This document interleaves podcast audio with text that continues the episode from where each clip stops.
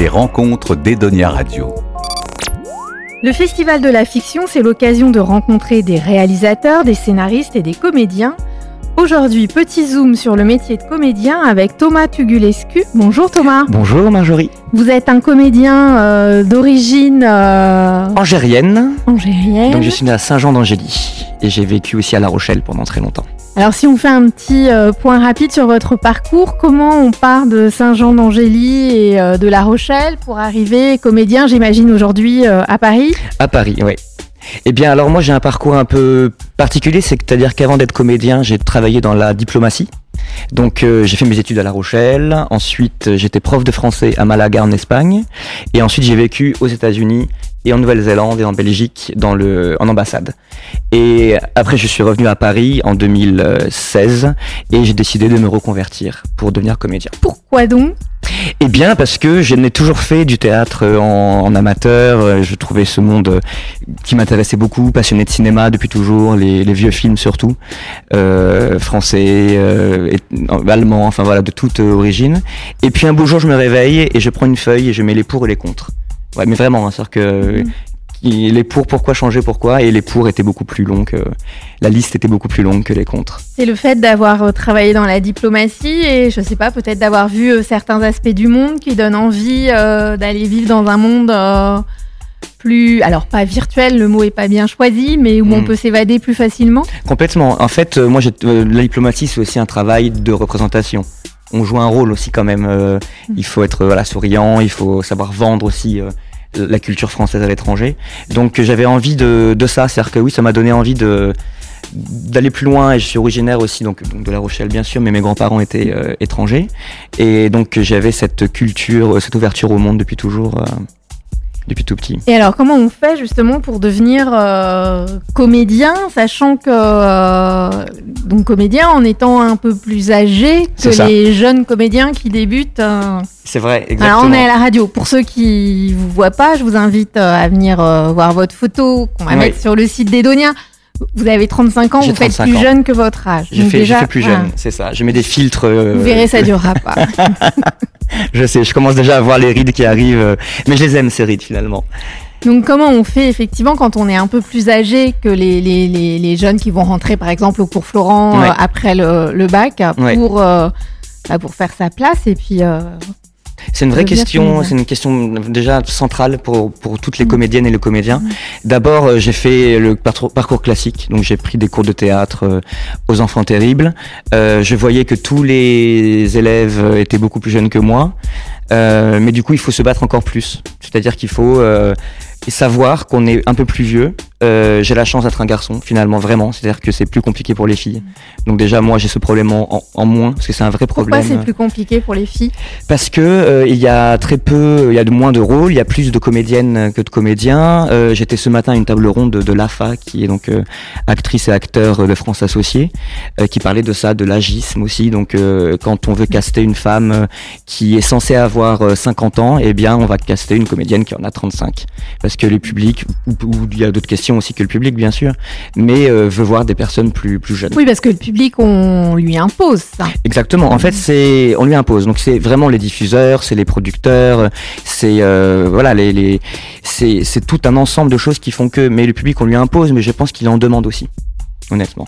Et donc moi, pourquoi Enfin, euh, c'était plus oui plus compliqué que les autres parce que j'étais un peu plus vieux, mais j'avais peut-être aussi cette maturité et euh, tous ces voyages que j'ai pu faire avant que j'avais en plus par rapport à eux. Euh, donc j'ai pris ça de mon côté. Moi, j'ai vu ce côté positif plutôt.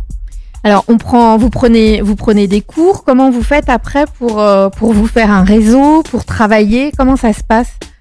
Alors après, heureusement, on avait des profs à l'école qui, qui ont constitué le premier réseau. Entre élèves aussi, on a, on, a, on a commencé à créer des choses. Et puis au Festival de fiction de La Rochelle, il y a trois ans, j'ai rencontré donc Mathias, euh, euh, avec qui on parlera tout à l'heure, et, on a, et qui lui est à l'initiative de la création d'un collectif qui s'appelle Demain en réplique. Et donc c'est comme ça que nous, on a, en tout cas pour ma part et pour lui, on, on participe à la création du réseau. C'est-à-dire qu'on fait des ateliers, on rencontre des directeurs et directrices de casting, des réals, euh, des scénaristes. Et euh, voilà, et puis aller au festival bien sûr aussi. C'est vraiment comme ça qu'on monte nos projets euh, et qu'on essaye de se faire connaître. Et ça, se passe comment? Alors, admettons, il y a, racontez-nous, il y a un projet auquel vous voulez participer, c'est le directeur de casting qui, qui, qui décide. Est-ce que vous pouvez nous raconter un peu le, le parcours, Le parcours, avant ouais. d'arriver euh, dans une, euh, Dans une soit série, dans par une exemple, série, ou- dans un film Comment ça se passe?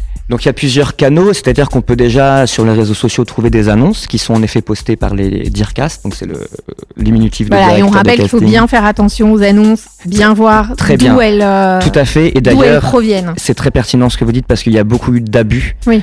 Notamment avec euh, l'arrivée bah, des réseaux sociaux, etc. Et beaucoup de directrices et directeurs de casting alertent par rapport à ça. Il y a des faux comptes qui ont été créés euh, avec leur nom, Voilà, donc, donc il faut faire très attention. Justement pour les comédiens pour le coup Ouais. plus jeunes ou qui ou qui débutent ou, Ouais. les ados de faire vraiment attention Vraiment aux annonces attention. de casting parfois alléchantes et Exactement. ne sont Ah, pas ah. des vraies annonces. Tout à fait. Alors ce n'est pas mon métier, mais je vais ra- euh, rappeler ce que eux disent. Il faut jamais payer déjà pour faire un, un casting. Bien sûr, ne pas envoyer, envoyer de vidéos euh, compromettantes euh, et faire attention, se renseigner à minima sur le projet et sur la personne qui, euh, qui contacte. Donc voilà, donc on répond à des questions, à des annonces pardon de, de casting.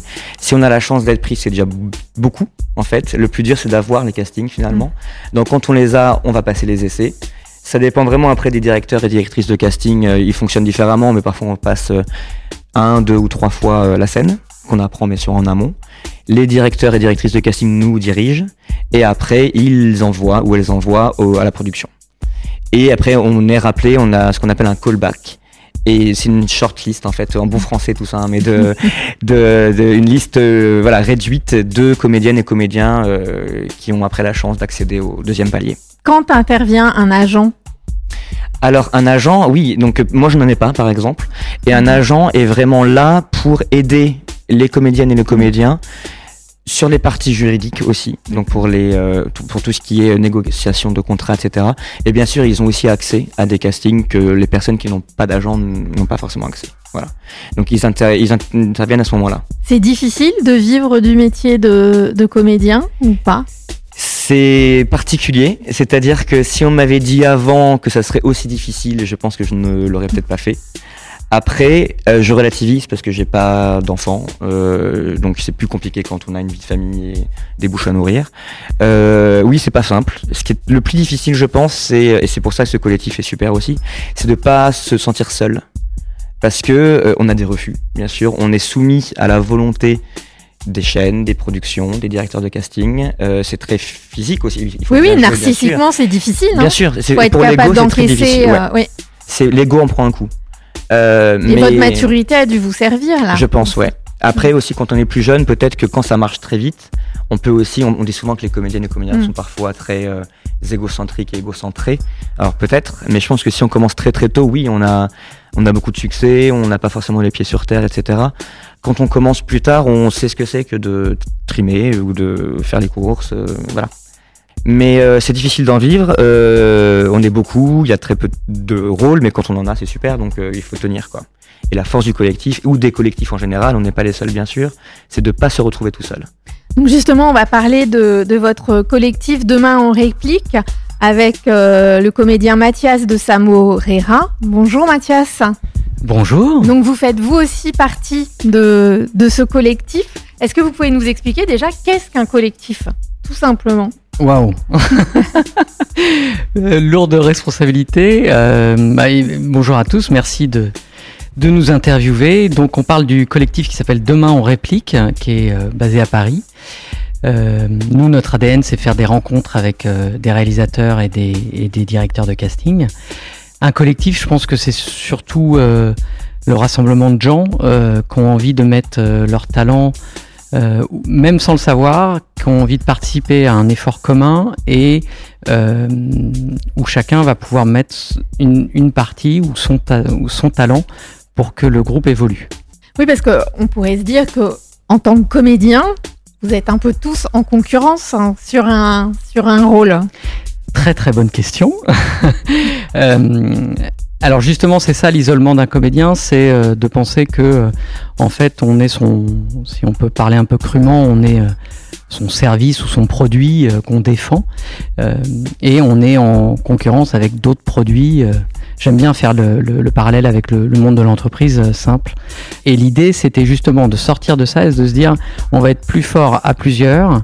Et même si certains correspondent, euh, de toute façon, le directeur de casting ou la directrice de casting ne verra pas la même chose. Même chez des jumeaux, euh, on ne voit pas la même chose. Et heureusement, on est tous uniques, on a tous notre propre singularité. Donc partant de ça, moi je me suis dit que ce serait, euh, on s'est dit que ce serait mieux d'être ensemble. Et de toute façon, on n'a pas du tout la main de la décision euh, pour un casting. Et c'est plus facile justement d'être en, en groupe pour, euh, pour réussir euh, à obtenir des rendez-vous, pour se présenter. En même temps, vous faites gagner du temps aux directeurs de prod, de casting, euh, qui vous voient tous d'un coup. C'est ça l'idée aussi? Il y a beaucoup de, il y a plusieurs moyens de rencontrer des directeurs de casting. Euh, le point, je dirais, crucial pour nous, c'est qu'on est globalement très nombreux sur la place. Mm. Je parle des acteurs francophones basés en France. Du coup, vous faites, je vous coupe, quand vous dites acteur, vous faites que euh, films et séries TV ou euh, ça englobe le théâtre aussi euh, Alors nous, c'est surtout basé sur l'image, Ok. mais ça, il n'empêche que certains font du théâtre. Mais on rencontre principalement euh, des, des, des, des personnes qui travaillent dans l'audiovisuel. Pour la télé, pour les séries, pour les plateformes et le cinéma.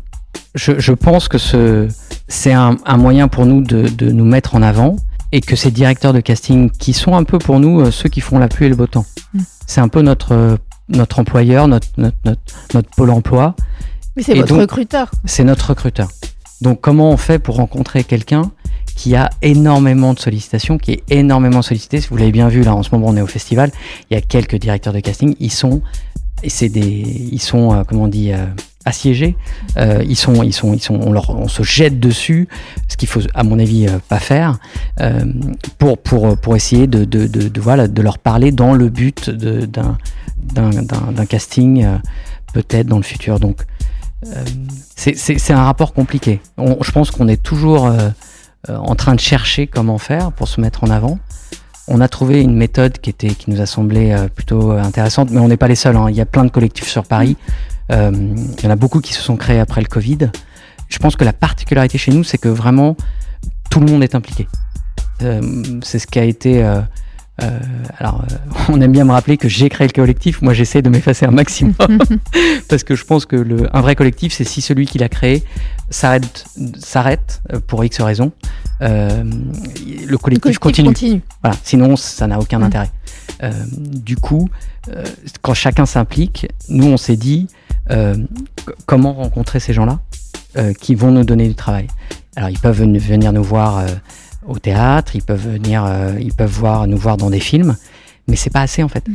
Quand vous avez 4000 personnes, 5000 personnes dans une base de données, comment on fait pour euh, pour être euh, Pour être visible. pour être rappelé, euh, pour être visible?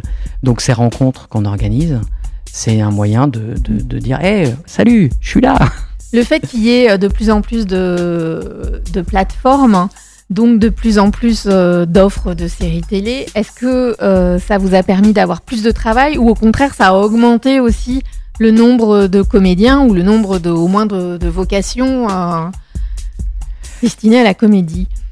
Ça vous a servi ou pas? Moi, j'ai l'impression que la transformation du métier euh, que je ressens, moi, et ça, il faudrait interroger les 19 autres personnes du collectif, parce que évidemment, il n'y a pas une parole unisson, hein.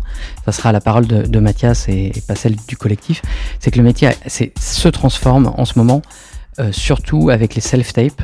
Donc c'est un, Alors c'est quoi les self-tapes, je prononce bien, hein, parce Oui. qu'il y a, on peut facilement confondre avec Oui. un autre mot. Donc self, Self, de, oui. de soi-même, self-control. Euh, oui, je suis totalement bilingue.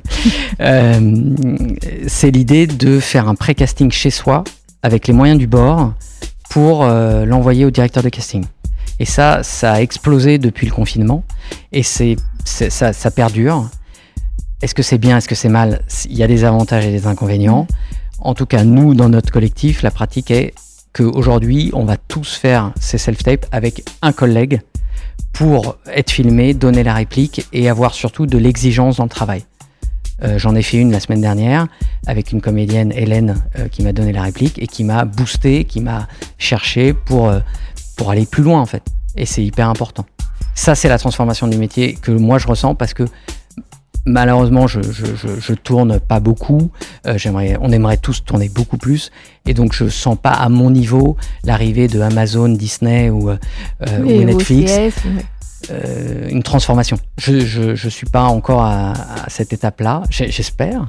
le métier se transforme pas c'est self-tape, donc quand on habite en province, bah, c'est super parce qu'on peut participer à quelque chose auquel on n'a peut-être pas accès.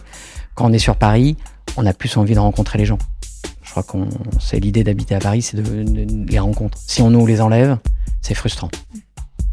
Bah, Mathias, merci pour tous bah, ces renseignements. Votre site internet peut-être du collectif? Alors surtout, euh, oui, on a un super site qui a été fait. Alors je parlais de talent, euh, donc c'est Philippe qui vient de rentrer, qui est le dernier arrivé, qui nous a proposé de faire le site. Voilà, on utilise les, talents de chacun et on est sur Instagram. Euh, donc c'est demain, on réplique. Merci. Merci beaucoup. Edonia Radio.